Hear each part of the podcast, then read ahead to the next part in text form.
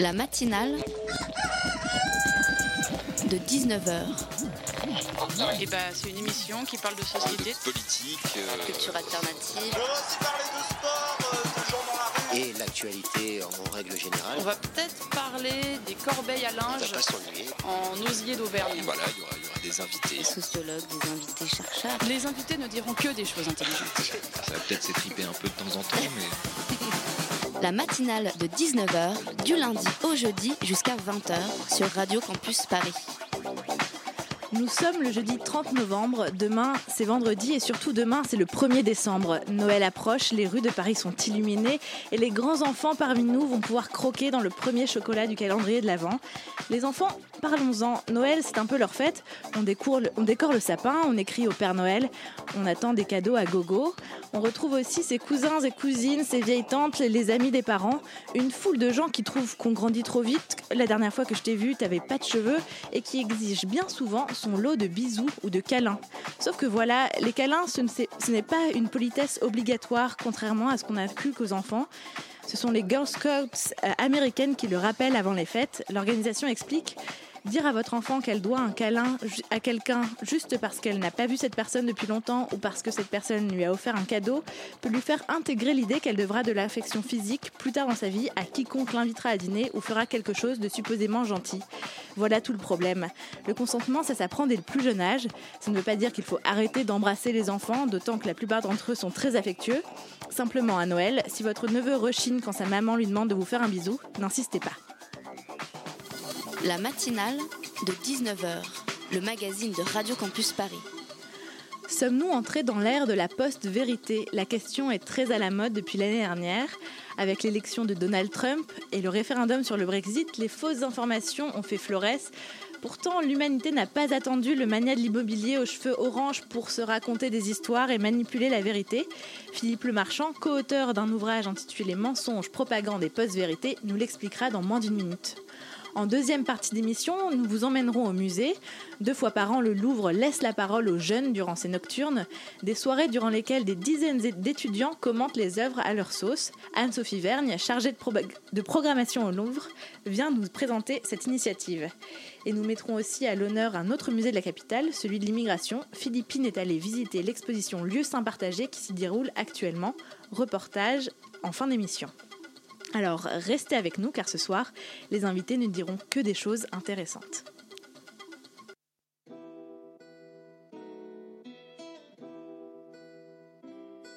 Alors la post-vérité, post-truth, eh bien c'est lorsque euh, les faits objectifs ont moins d'influence que les émotions et les croyances personnelles.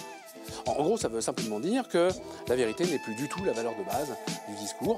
On peut dire que d'une certaine façon, celui qui est le, grand maître de la post-truth, eh c'est Donald Trump. You are fake news. Go ahead. La post-vérité, elle a été aussi euh, utilisée par quelques politiciens euh, britanniques au moment du Brexit, euh, en donnant de fausses informations aux électeurs. La post-vérité, ça ne date pas d'hier. La théorie du complot, par exemple, c'est de la post-vérité. Le complot judéo-maçonnique, c'est de la post-vérité. On trouve de la post-vérité, effectivement, dès l'Antiquité. Mais aujourd'hui, on a les moyens de la diffusion massive de cette post-vérité. Ça s'appelle le web. C'était Eric Cobast, professeur de culture générale, sur la notion de post-vérité, notion qui nous occupe ce soir. Philippe Lemarchand, bonsoir. Vous êtes éditeur et l'auteur du recueil Mensonges, propagande et post-vérité, publié aux éditions Atland. À mes côtés pour vous interroger, Lucas, bonsoir. Bonsoir Mao. Alors, votre ouvrage a été écrit en collaboration avec Flora Chen et Jeanne Lipfeld-Jégou et revient sur des mensonges historiques dont certains de- remontent à l'Antiquité. Ça m'a rappelé un article sur le site Slate qui explique que durant des millénaires, l'humanité s'est arrangée avec la vérité pour tenter en premier lieu d'ordonner un monde dangereux, mystérieux et incertain. Ce que vous nous dites, Philippe Lemarchand, est-ce que c'est ce que nous vivons dans l'ère de la post-vérité depuis toujours? On, vit dans l'ère de la relativité depuis toujours. Euh, une vérité avec un grand V, absolue, écrasante, euh, heureusement, euh, c'est quelque chose qui doit toujours être relativisé. On vit dans un monde de plus en plus euh, euh, où on peut vérifier euh, des, faits, des éléments, prouver, démontrer.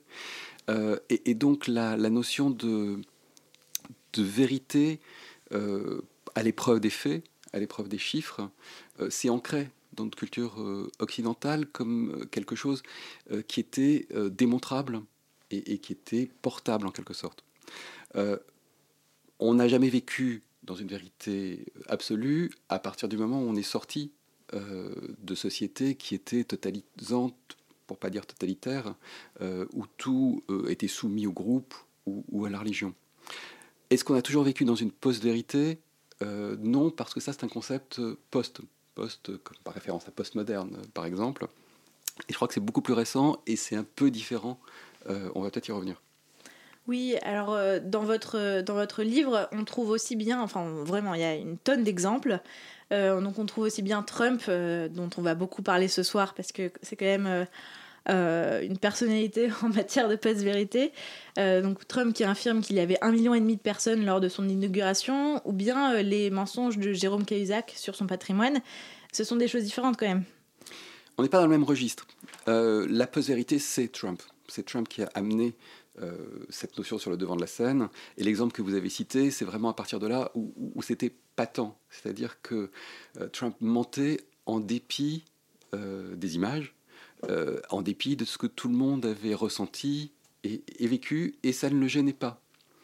Euh, et, ça ne semblait pas euh, gêner ses followers, les gens qui le suivent sur, sur Twitter ou, les gens qui ont voté pour lui. En tout cas, une partie des gens qui ont voté pour lui. Cahuzac, c'est un mensonge humain, je dirais. C'est un mensonge réflexe. Et, c'est un mensonge d'un homme qui, je crois, a fini par se convaincre lui-même de ses propres mensonges. On est face à un homme traqué, euh, qui sans doute a menti par euh, légèreté, euh, qui a laissé un problème sous le tapis sans le traiter, et puis, puis le problème a pris de l'ampleur, de l'ampleur, il a été acculé, il a menti, de plus en plus menti, jusqu'à la chute. Vous avez beaucoup d'exemples. comment est-ce que vous avez fait le tri, puisque vous en avez sûrement enlevé? Comment, est-ce qu'on a sa place dans ce livre? Alors, on a sa place dans ce livre quand ça tient sur une double page déjà. c'est un critère non négligeable, c'est-à-dire quand c'est explicable euh, de façon relativement claire euh, et rapide. Ensuite, euh, quand il y a une citation, quand on peut s'accrocher aux mots de, quelqu'un.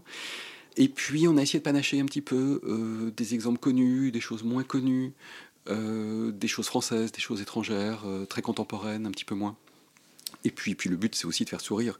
je pense que la meilleure défense euh, face au phénomène de la post-vérité, c'est une certaine distanciation. Et je crois que l'humour euh, nous sauve tous. Un des exemples qui là s'apparente à de la propagande, c'est euh, quelque chose qui est bien connu en France, c'est l'histoire de Tchernobyl en 86.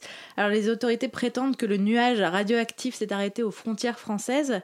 À quoi ça sert ce genre de mensonge? Sur le moment, ça rassure d'abord ceux qui mentent. ensuite, euh, est-ce que ceux qui mentaient n'y croyaient pas un peu?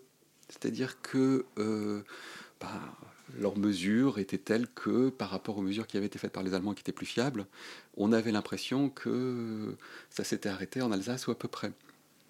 Et puis on se dit c'est pas grave, euh, on découvrira peut-être la vérité plus tard, mais sur le moment il faut éviter la crise, il faut éviter la panique. Et, donc c'est une gestion de crise dans l'immédiat. Là, en l'occurrence, c'est l'exemple d'une autorité, de quelqu'un de pas connu. Euh, il y a des personnalités qui ont, menti, qui sont dans, dans votre livre.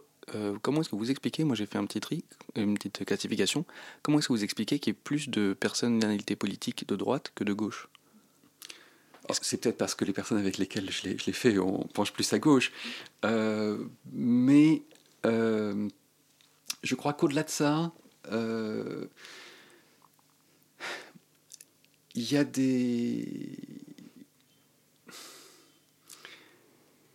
comment dire des arrangements euh, il y en a de, il y en a de gauche hein. il y a bien sûr aussi des gens de gauche hein, euh, mais, mais les gens qui s'engagent en politique à gauche sont souvent plus souvent historiquement c'est sans doute moins vrai aujourd'hui euh, mus par des principes vous n'étiez pas communiste par intérêt sauf dans des cas très particuliers, mais pas, en France en tout cas. Euh, à droite, vous avez la même chose avec le catholicisme social, mais qui est devenu très minoritaire euh, au sein de la droite. Euh, les raisons de l'engagement peuvent jouer, je pense, dans le rapport, dans le rapport au mensonge et dans le rapport à la carrière aussi. Pourquoi je suis là? Qu'est-ce que je fais? Qu'est-ce que qu'est-ce que je représente? Mais il ne faut pas généraliser. Euh, simplement, les exemples les plus récents, les plus Mm. parlants, étaient à droite, surtout en Angleterre, surtout aux États-Unis. Mais alors je vais venir euh, tout de suite rétablir l'équilibre politique euh, parce que il y a, il y a une histoire euh, qu'on je trouve qu'on raconte pas trop dans les, livres d'histoire, mais c'est l'attentat de l'Observatoire en 1959. Donc c'est François Mitterrand, euh, donc l'homme de gauche par excellence, euh, qui est victime d'un attentat dont il se sort indemne. Et en fait, c'est monté de toutes pièces. L'objectif était de redresser sa courbe de popularité. Est-ce qu'une chose pareille, ça peut avoir lieu aujourd'hui? Alors c'est particulièrement croustillant comme exemple, et comme vous l'avez dit, on, on s'est hâté d'oublier cette histoire. Euh, je crois qu'elle résume pas mal le personnage, qui était quand même euh, foncièrement florentin. C'est un homme d'intrigue, euh, François Mitterrand, même s'il a par ailleurs des qualités de, chef d'État indéniables. Est-ce qu'on pourrait avoir ça aujourd'hui? Je ne sais pas. Euh, il faut jamais dire jamais. Euh, ça paraît trop gros parce qu'on est dans une période où les attentats, euh, on n'a pas envie de jouer avec. Même s'il faut se replacer dans le contexte de l'époque où il y avait des attentats liés à la guerre d'Algérie aussi, ce qui rendait vraisemblable euh, cet attentat. Euh, votre livre paraît dans la collection Coup de gueule et engagement de Atland, la collection Coup de gueule et engagement que vous dirigez. Est-ce que vous, avec ce livre, vous souhaitez participer au débat public? Bien sûr, c'est la raison d'être même de cette, de cette collection. En fait, on, on- on a démarré avec un ouvrage qui s'appelle Le complot Charlie, qui dénonçait les théories du complot autour des attentats euh, de Charlie Hebdo. Euh, puis, on, a continué avec un ouvrage sur Trump, euh, qui s'appelle Trump a fait moi peur, qui recense des contre-vérités énoncées par Trump. Et on continue avec Post- Post-Vérité. Notre but, c'est d'amener dans le débat, de nourrir le débat avec des exemples, toujours avec cette distanciation et, et- et cette volonté de faire sourire, en même temps que euh, donner du biscuit à ceux qui veulent s'engager et, et- et à ceux qui croient dans la politique justement autrement, qu'ils soient à droite ou à gauche. Vous en parliez, euh, Donald Trump figure en, en bonne place dans votre ouvrage. Est-ce qu'il a élevé la post-vérité au rang d'art Ah oui, je crois. C'est un, c'est un grand comédien. Euh, c'est quelqu'un qui lui-même a pas mal d'humour en fait. Euh, il n'est pas totalement victime de son propre personnage. Euh, il joue les imbéciles, mais il est plus intelligent qu'on ne, veut bien le croire. Euh, oui, euh, je crois que un tel aplomb, une telle constance dans, le, mensonge et la contre-vérité, chapeau. Oui, parce qu'en fait, c'est extrêmement dur d'analyser les causes de, ces mensonges. D'ailleurs, pour d'autres également, est-ce que c'est de l'auto-persuasion? Est-ce que certains sont pathologiquement atteints de mythomanie? Je crois que c'est un. Chaque, individu est unique et, chaque cas est unique. Euh, Est-ce que Cahuzac se persuadait de ses mensonges? Je pense que Cahuzac pensait qu'il y avait une part de vérité dans ses mensonges. Je peux en parler, je le, je le connaissais un peu. Euh, Est-ce que François Mitterrand a cru une seconde que quelqu'un avait attenté à sa vie? Non, je ne pense pas. Euh, Est-ce que Trump croit à ce qu'il dit? Il s'en fout, c'est pas le problème.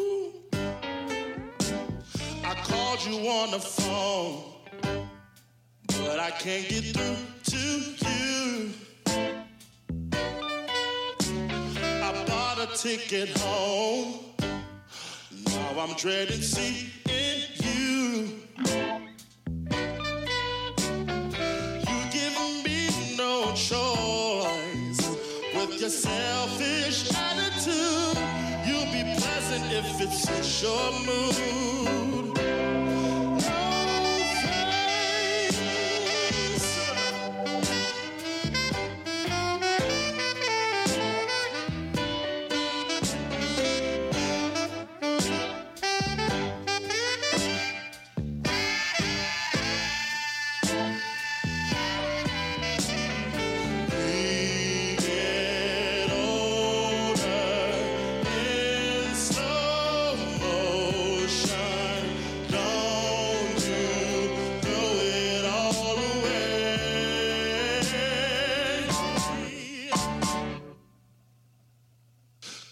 Been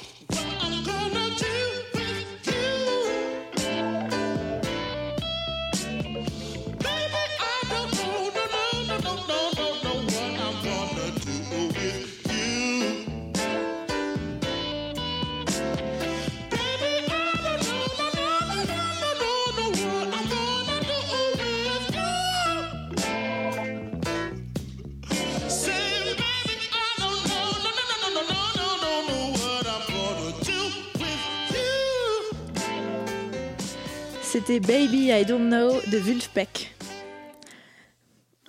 La matinale de 19h sur Radio Campus Paris.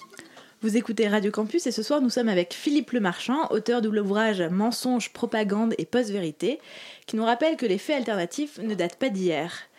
Alors, qu'est-ce qui fait la, spécificité du moment dans lequel on vit, euh, Philippe Lemarchand Parce que le concept de post-vérité, il date d'il y a une dizaine d'années, d'ailleurs euh, on pourra peut-être expliquer ce que c'est précisément, mais pourquoi il ressurgit aujourd'hui? Je, crois que ce qui fait la spécificité de notre époque dans son rapport euh, à la vérité, c'est que l'émotion tend à prendre le pas sur le raisonnement. On vit dans une société où on met des émoticônes partout, euh, où on s'exprime euh, à travers des émotions et où on prend plus le temps de, la réflexion. Euh, les gens lisent de moins en moins des livres en continu. Je l'ai vu pendant des années avec mes propres étudiants, où il y a un rapport au, temps qui a radicalement changé. Et, je pense que c'est un, un changement lié aux nouvelles technologies, lié à notre façon de vivre assez speed, euh, qui favorise les populismes, qui sont un véritable danger euh, pour la démocratie, euh, pour notre capacité réflexive. Et, les deux, malheureusement, semblent converger. C'est-à-dire qu'il y a moins de capacité d'attention, on le dit à propos des élèves en classe, mais, mais, ça touche tous les échelons. Et il y a moins de volonté d'aller au fond des choses. La post-vérité, c'est le fait que les faits n'importent plus. Euh, on ment, on le sait, c'est pas grave, les gens qui l'écoutent le savent et c'est pas grave pour eux non plus. Est-ce que vous pensez qu'on va vers euh, une augmentation de ce genre de phénomène? Je n'en sais rien. Il est possible qu'il y ait un sursaut. Euh, L'histoire euh, n'est pas linéaire. Il y a des cycles. Il est possible que Trump aille tellement loin euh, que, les gens en, en- en soient choqués et, qu'on revienne au fact-checking de façon systématique. Il y a des tonnes de sites euh, qui, font commerce de ça. Et c'est tellement facile aujourd'hui de, vérifier euh, que euh, il est tout à fait possible qu'il y ait une réaction. Donc la post-vérité, en fait, on raconte n'importe quoi, mais on s'en fiche. Euh, D'ailleurs, dans la préface de votre livre, euh, le spécialiste des médias François Jost évoque la conseillère de Donald Trump, Kelly- Kellyanne Conway, qui a inventé le terme de fait alternatif. Donc lui, il définit ce terme comme une information que son locuteur veut croire et qui s'adresse à un destinataire qui lui aussi préfère le champ de la croyance à celui de la connaissance. Pourquoi les gens préfèrent croire que savoir? Parce que la vérité fait mal parfois. Parce que on entend ce qu'on a envie d'entendre.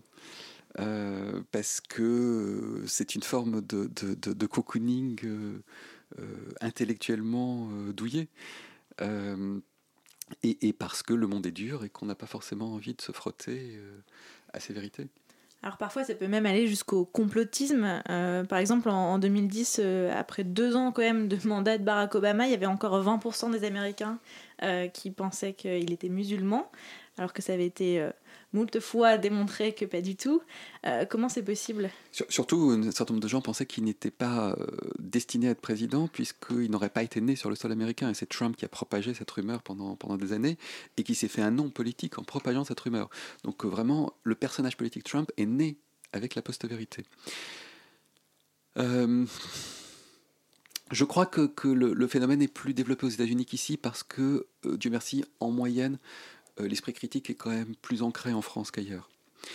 Euh, qu'aux États-Unis, mais qu'ailleurs dans d'autres pays.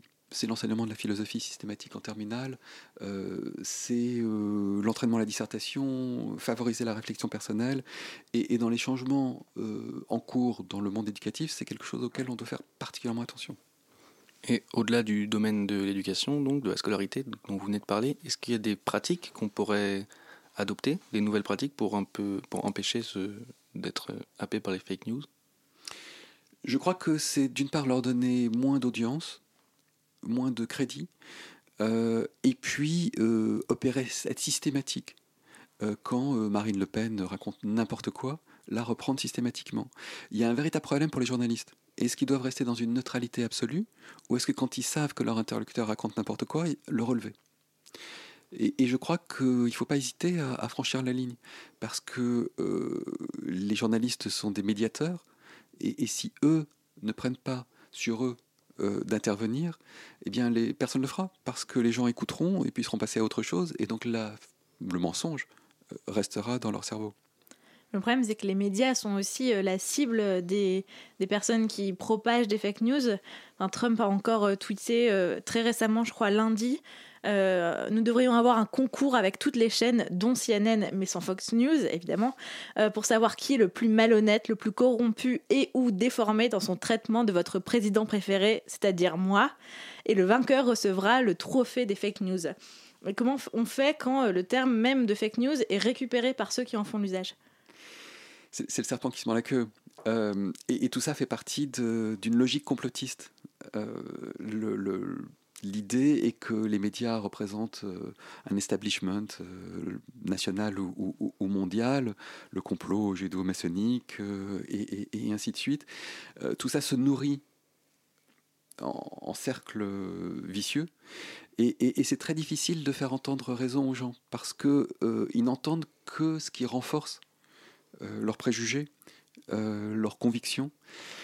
Et euh, comment récrédibiliser les choses, c'est un peu comme, comme, sorti, comme une cure, sortir d'une habitude. Le même problème se pose pour les gens qui sont endoctrinés, par exemple pour les gens qui sont tombés dans le, dans le djihadisme. Comment est-ce que vous sortez d'un système de pensée euh, faux, décalé? On peut quitter une seconde le 21e siècle. Dans votre livre, il y a l'exemple de Robert Forisson, qui donc du négationnisme, est-ce que ce phénomène de réalité alternative peut euh, s'appliquer au passé et donc euh, venir déformer l'histoire? L'histoire est en permanente reconstruction. L'histoire, c'est fait par des gens au présent euh, qui nous parlent du présent à travers l'histoire. L'interprétation qu'on a euh, des siècles passés euh, varie constamment. Prenez un livre d'histoire écrit dans les années 50, prenez un livre d'histoire aujourd'hui, il ne raconte pas les mêmes, la même histoire il va s'appuyer sur les mêmes faits, mais, mais les voir ou les interpréter différemment. Ce qui est important, c'est euh, que certaines, certains faits établis et qui ont une conséquence euh, sur l'humanité tout entière, euh, sur ce qu'est euh, l'humanité, ne soient pas remis en cause. Voilà, c'est ma question. Comment s'en assurer euh, En France, ça passe par la loi. Dans d'autres pays, c'est pas le cas. Euh, je ne sais pas quelle est la bonne solution, mais c'est en démontrant en permanence en, en, parlant, en transmettant. Euh, je crois que c'est un tout et, c'est une notion de chaîne, c'est-à-dire ça passe un petit peu par chacun de nous.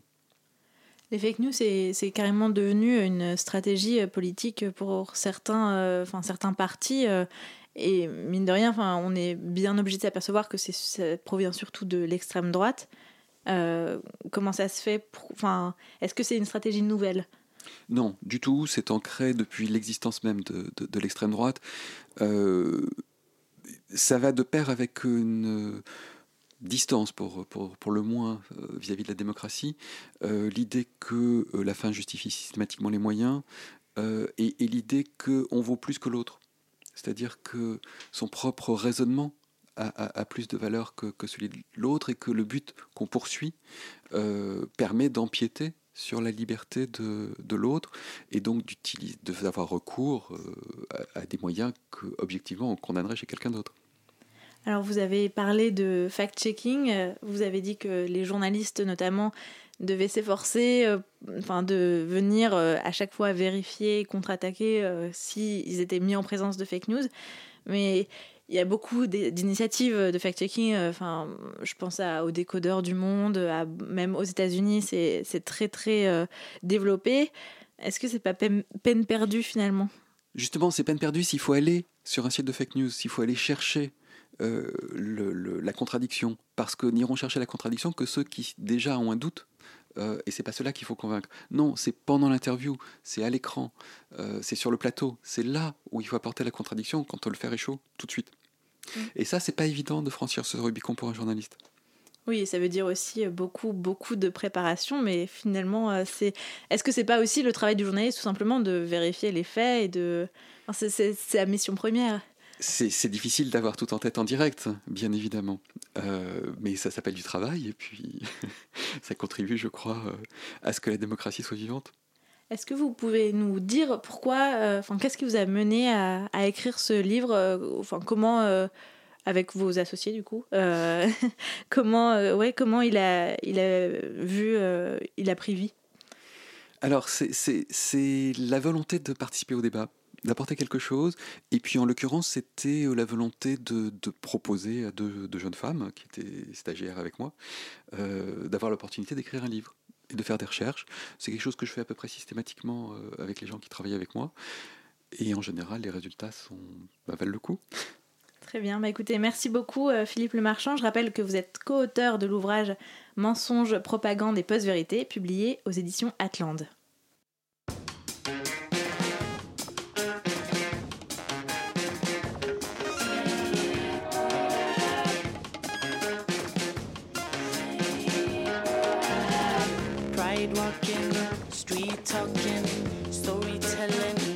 Cheek slapping, head held high, style crave fly, tight and thigh, bright green lipstick on her smile, little clock ticking, time goes by.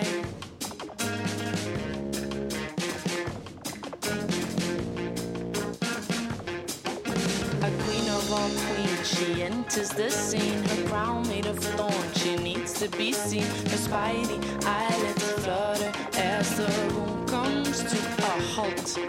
Her spidey eyelids flutter as the room comes to a halt.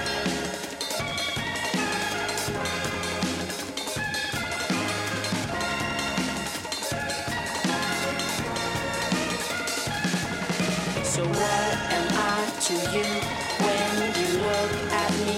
Tell me what you see. Maybe you can see things differently for once. What am I to you when you look at me? Tell me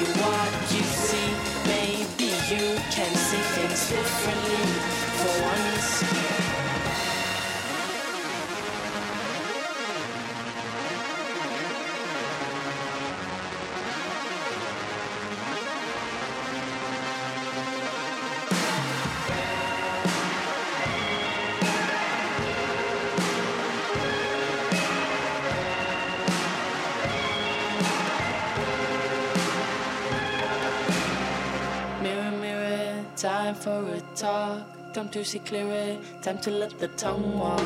Mirror, mirror, time for a talk. Time to see clearer, time to let the tongue walk. Mirror, mirror, time for a talk. Time to see clearer, time to let the tongue walk.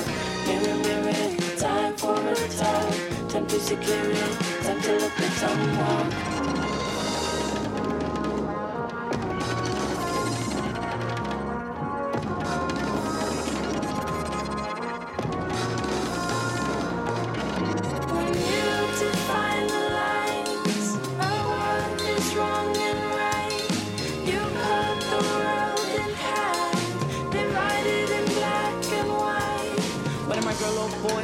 Penis, set so tits the skin I live in defines me. I'm strong, I'm weak, I'm poor, I'm rich, I'm what you see. I am not me.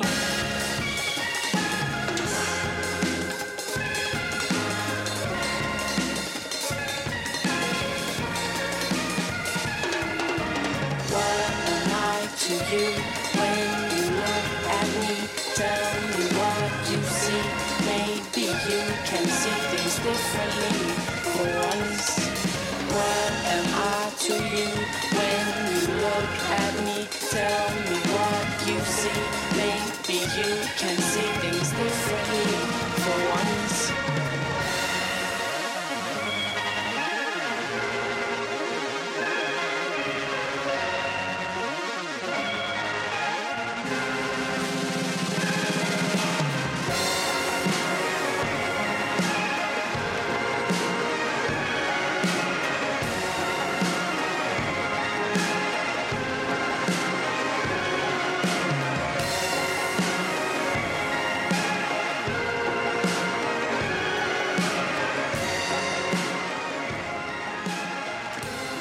sur Radio Campus Paris, c'était Pride de Brunn.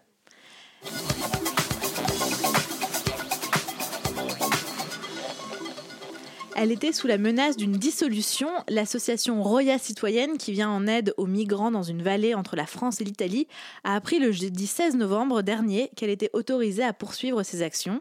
Le tribunal de Nice a ainsi débouté une demande de dissolution émanant de l'élu- proche de Marion Maréchal Le Pen, Olivier Bettati, et de l'association Défendre la Roya.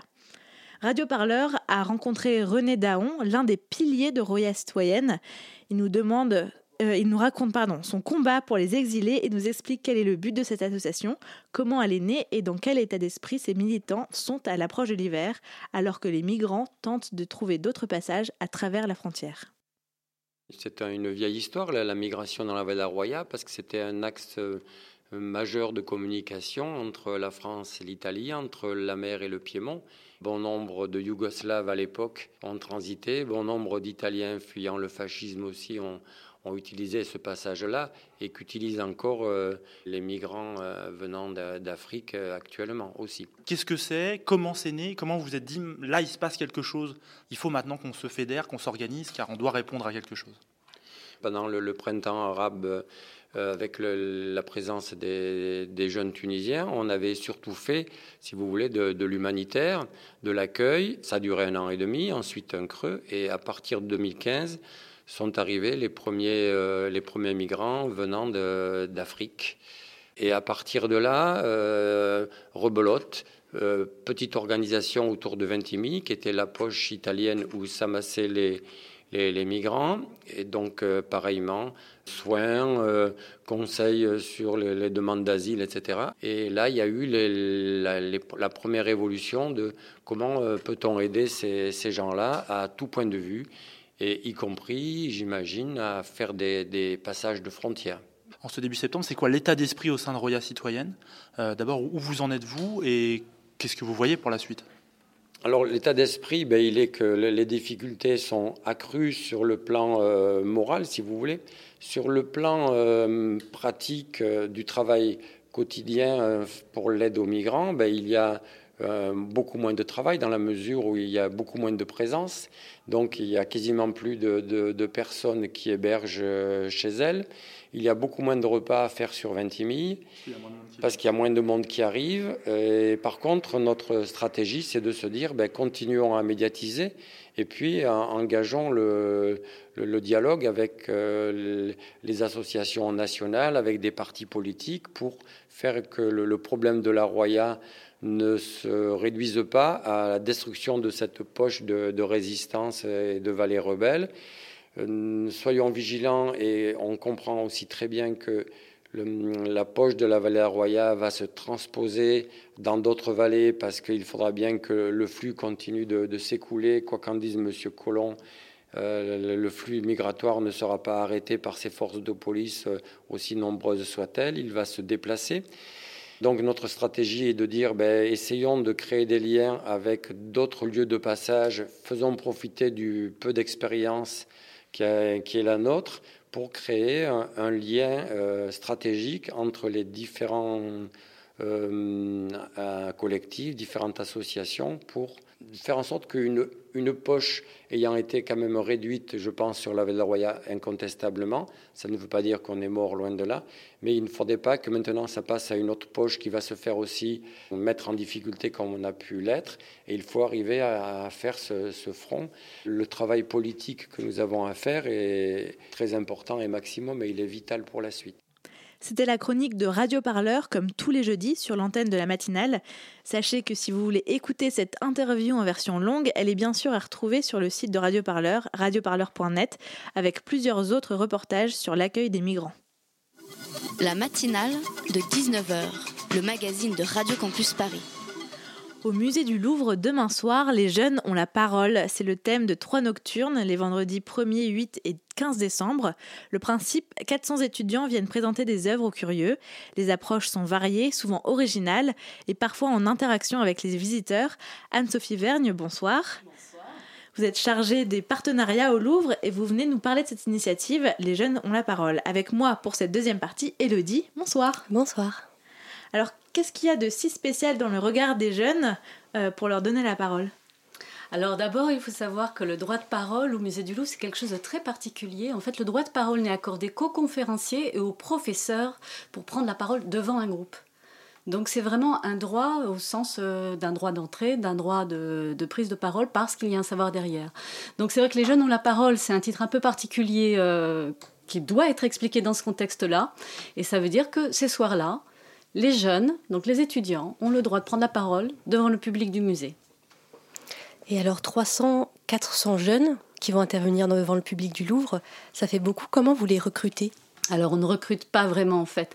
Euh, ce programme existe depuis 2004. Il a été lancé évidemment avec un partenaire historique, l'école du Louvre, vous vous en doutez bien. Euh, on a vraiment euh, l'école du Louvre se situe dans le palais du Louvre et donc aussi étudie l'histoire de l'art. Donc il y avait vraiment une jonction à faire qui a été faite et donc là, les premières soirées se sont passées essentiellement avec de futurs historiens de l'art qui prenaient la parole devant certaines œuvres du Louvre, Louvre avec un discours de l'histoire de l'art comme pourrait le faire un conférencier.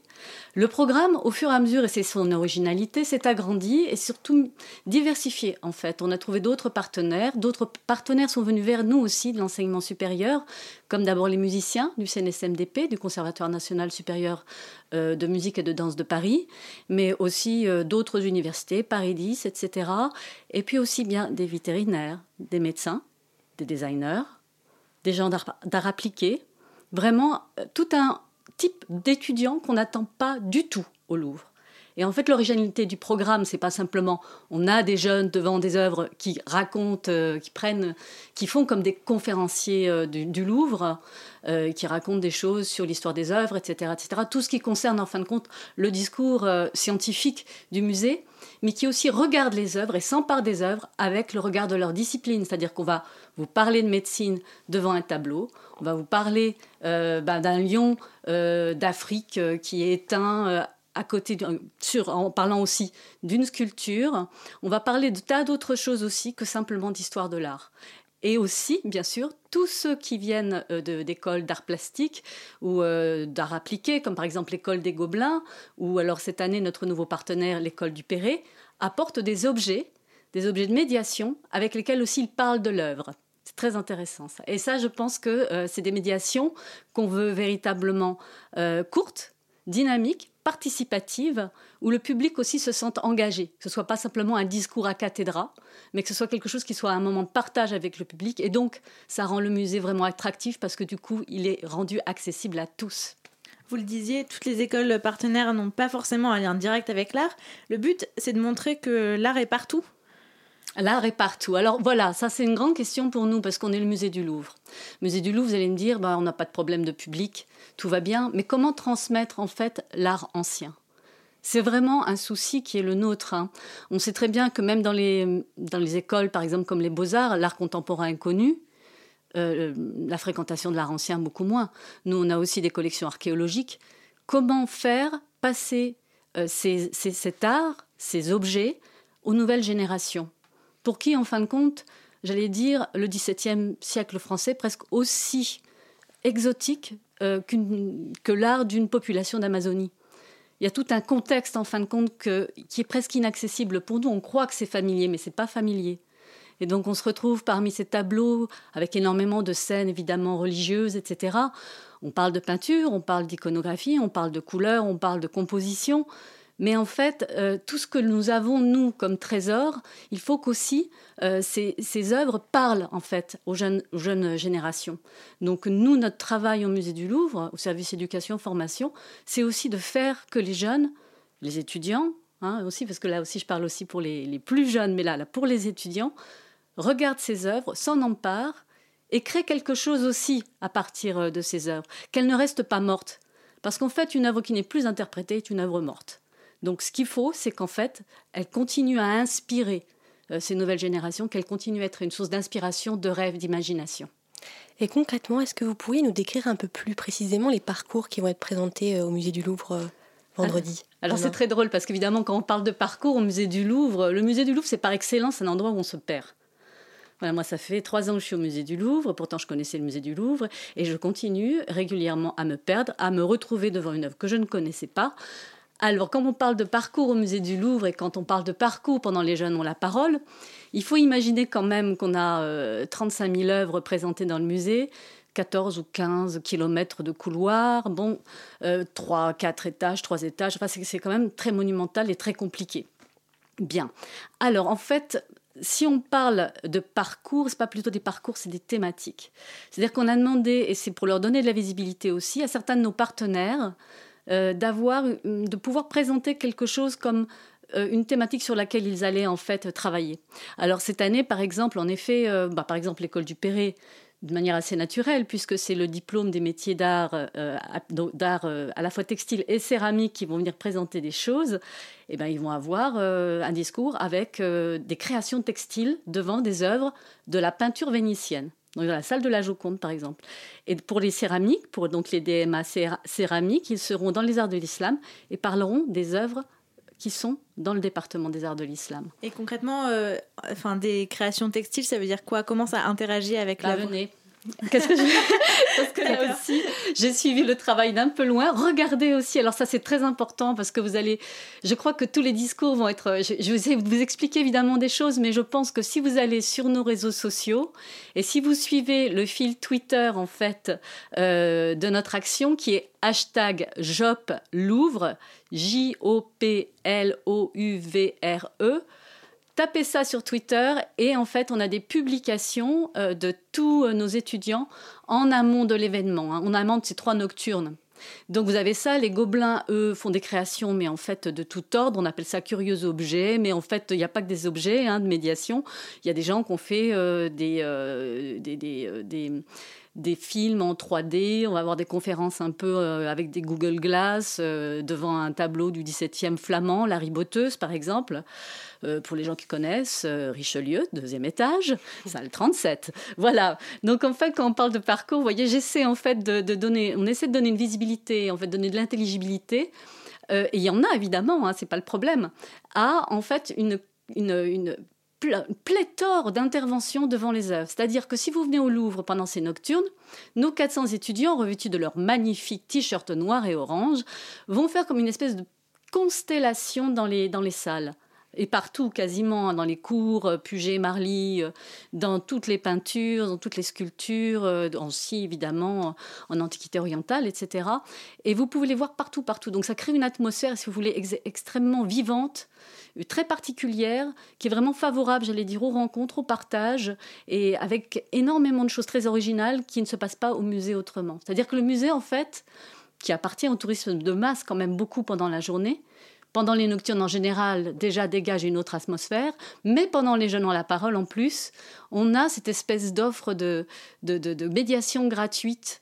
Euh, bon, elles sont gratuites, c'est pas le problème, mais, en même temps, euh, les jeunes apportent véritablement un enthousiasme, euh, une force au musée. qui, franchement, le public vient souvent par hasard, ne connaissent pas le programme, et nous disent mais, quand est-ce que ça se reproduit? Il y en a tous les vendredis, comment ça se passe? Et c'est vrai que ça crée quelque chose de très particulier. Il y a un esprit de générosité derrière qui est très fort.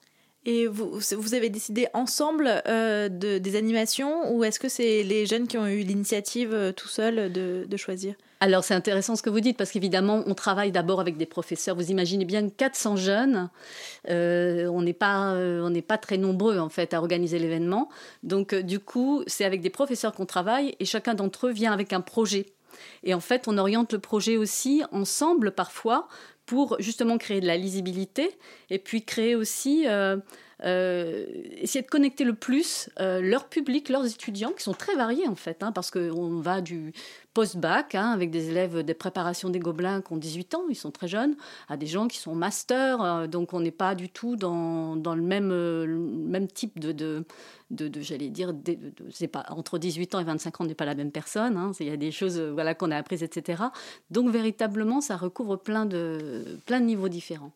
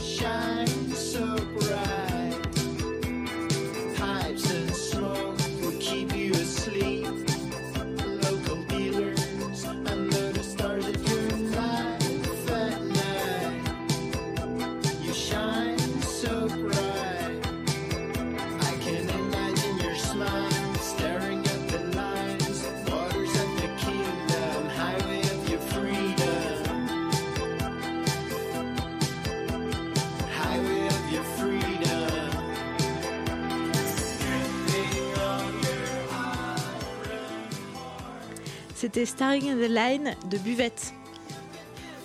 La matinale de 19h. Vous écoutez Radio Campus Paris et ce soir nous sommes avec Anne-Sophie Vergne, chargée de programmation au musée du Louvre. On discute de l'initiative Les Jeunes ont la parole qui commence demain. Elodie, tu avais une question? Oui, les jeunes qui vont interagir avec les visiteurs du musée, donc grâce à la musique, à la céramique, au textile, euh, c'est très intéressant. Vous pensez que c'est ça qui manque au musée, une approche plus sensorielle des œuvres? Oui, on se pose vraiment la question, justement, je parlais de la transmission, mais aussi euh, de la manière dont on s'adresse au public. Public jeune, bien évidemment, mais je pense qu'on a, on a bien évolué et je pense que le public dit jeune, 18, 30 ans, 40, 50, hum, tous ces gens, toutes nos générations, tout, tout le public ne veut pas forcément, tout le monde en tout cas, n'attend pas un discours simplement euh, à cathédra, hein, qui, dé, qui un discours descendant, comme on dit. Et il veut aussi approcher les œuvres autrement, et c'est aussi une autre manière euh, de les regarder. Apprendre à regarder, apprendre à ressentir, c'est, euh, ça fait partie de, de- comment dire, de la manière dont on a de connaître quelque chose. Donc, il n'y a pas simplement les mots, il n'y a pas simplement le savoir. On peut faire des détours sans trahir, j'allais dire, euh, les œuvres. Au contraire, et tous les chemins mènent à Rome. Et nous, vraiment, tous les chemins qui peuvent mener aux œuvres sont de bons chemins. Et c'est vrai que quand, par exemple, on propose une, euh, approche sensorielle des œuvres, je me souviens, euh, l'an dernier, on a eu euh, donc deux étudiants d'un BTS euh, de Courcouronne en design d'espace qui avaient fabriqué euh, des objets, des, navires, des éléments d'architecture euh, euh, qu'ils faisaient toucher aux visiteurs en leur bandant les yeux. Et après, en fait, euh, il, euh, il leur demandait de reconnaître le tableau dont ils avaient touché les éléments. C'était un tableau du Lorrain, voilà. Donc euh, c'était, intéressant. On a des jeux, on a, eu aussi des ateliers de stop motion par rapport aussi à un tableau qui représentait en fait un- un- une rixe. Donc euh, on a énormément de choses. On a euh, comment approcher un tableau du Titien, ce tableau du Titien qui représente la femme au miroir. On a une très belle femme qui se regarde dans un miroir avec un page en fait derrière elle qui regarde. Des étudiants de Paris 3 avaient proposé de, de regarder ce tableau à travers comme le trou d'une serrure. Ils avaient reproduit en fait le trou d'une serrure dans un papier, quelque chose de très simple, mais pour comprendre en fait combien on entrait dans l'intimité de cette femme. Et après, ils avaient fait aussi des rapprochements avec des moments de cinéma, parce qu'ils ils étudiaient le cinéma. Voilà, c'est toutes ces choses, en fait, qui nous permettent de, de, de- de capter l'attention des œuvres, de les voir autrement, peut-être avec moins cette attitude de révérence un peu froide, qui peut les tuer aussi. Euh, ces journées, elles existent depuis euh, un certain temps. Euh, quel genre d'interaction vous observez entre les étudiants et le public? Ah bah, c'est très amusant, c'est-à-dire qu'il y a beaucoup de fou rire. Euh, il, y a beaucoup, euh, il y a beaucoup de bienveillance, il y a beaucoup d'échanges, il y a beaucoup de questions. Euh, il y a quelque chose, en fin de compte, comme une espèce de convivialité qu'on n'a pas toujours, parce que c'est ce que je disais, c'est que là, il y a les relations, en fait, qu'induisent un peu le musée. Le musée, c'est- le musée du Louvre, c'est un palais en plus, hein, vous imaginez. Alors, on est dans les chefs-d'œuvre et tout, donc on a tous un peu une, une, une attitude un peu révérente. Enfin, pas tout le monde, hein, c'est clair, mais quand même. Et du coup, là, ça devient quelque chose, c'est un lieu de partage aussi. C'est très important, ça. Et est-ce que d'après euh, vos chiffres, le public qui se déplace pour ces événements, comparé par exemple aux nocturnes plus classiques Euh, alors en tout cas, euh, je- pour les nocturnes plus classiques, je peux pas vous dire parce que j'ai pas les chiffres, mais je sais qu'en fait, parce qu'on a fait des comptages il y a de ça un an, euh, donc ça, ça, ça, ça ne relève pas de tout le public évidemment qui venait pour un nocturne. Pour les nocturnes, on avait environ pour les jeunes ont la parole entre 2600 et 3000 personnes touchées par les médiations directement. Donc c'est quand même beaucoup. Au musée du Louvre, vous savez, les chiffres, hélas, sont toujours énormes. Et des jeunes, vous savez si les jeunes se déplacent? Alors beaucoup. Alors les jeunes viennent. Alors euh, c'est très intéressant parce qu'en fin de compte, euh, le public des nocturnes est aussi un peu différent. Il y a les jeunes viennent voir leurs caméra- camarades, bien sûr. Ça peut être les frères, les sœurs, euh, les étudiants, d'autres étudiants. Euh, ça peut être aussi les familles. hein. Donc on vient aussi beaucoup en famille avec euh, bah, des enfants qui dès l'âge de 9 ans, 10 ans. Enfin les ados, c'est parfait pour les emmener aussi. C'est un peu ce public-là et c'est le public aussi des étrangers qui est là. Et donc, on demande beaucoup à nos étudiants de pouvoir aussi interagir en anglais et pour d'autres qui viennent de programmes Erasmus dans d'autres langues plus rares. Écoutez, euh, on va devoir terminer euh, l'interview ici, mais vous nous avez vraiment donné envie euh, d'aller à ces journées. Donc les jeunes ont la parole au Louvre, ça recommence demain soir, donc de 19 à 21h30. Euh, et rebelote vendredi prochain et le 15 décembre. Donc vous pouvez suivre le hashtag JOP Louvre sur Twitter pour voir un peu les installations en photo des étudiants. Merci beaucoup Anne-Sophie Verne. Merci. Et je rappelle que le musée est gratuit aux moins de 26 ans.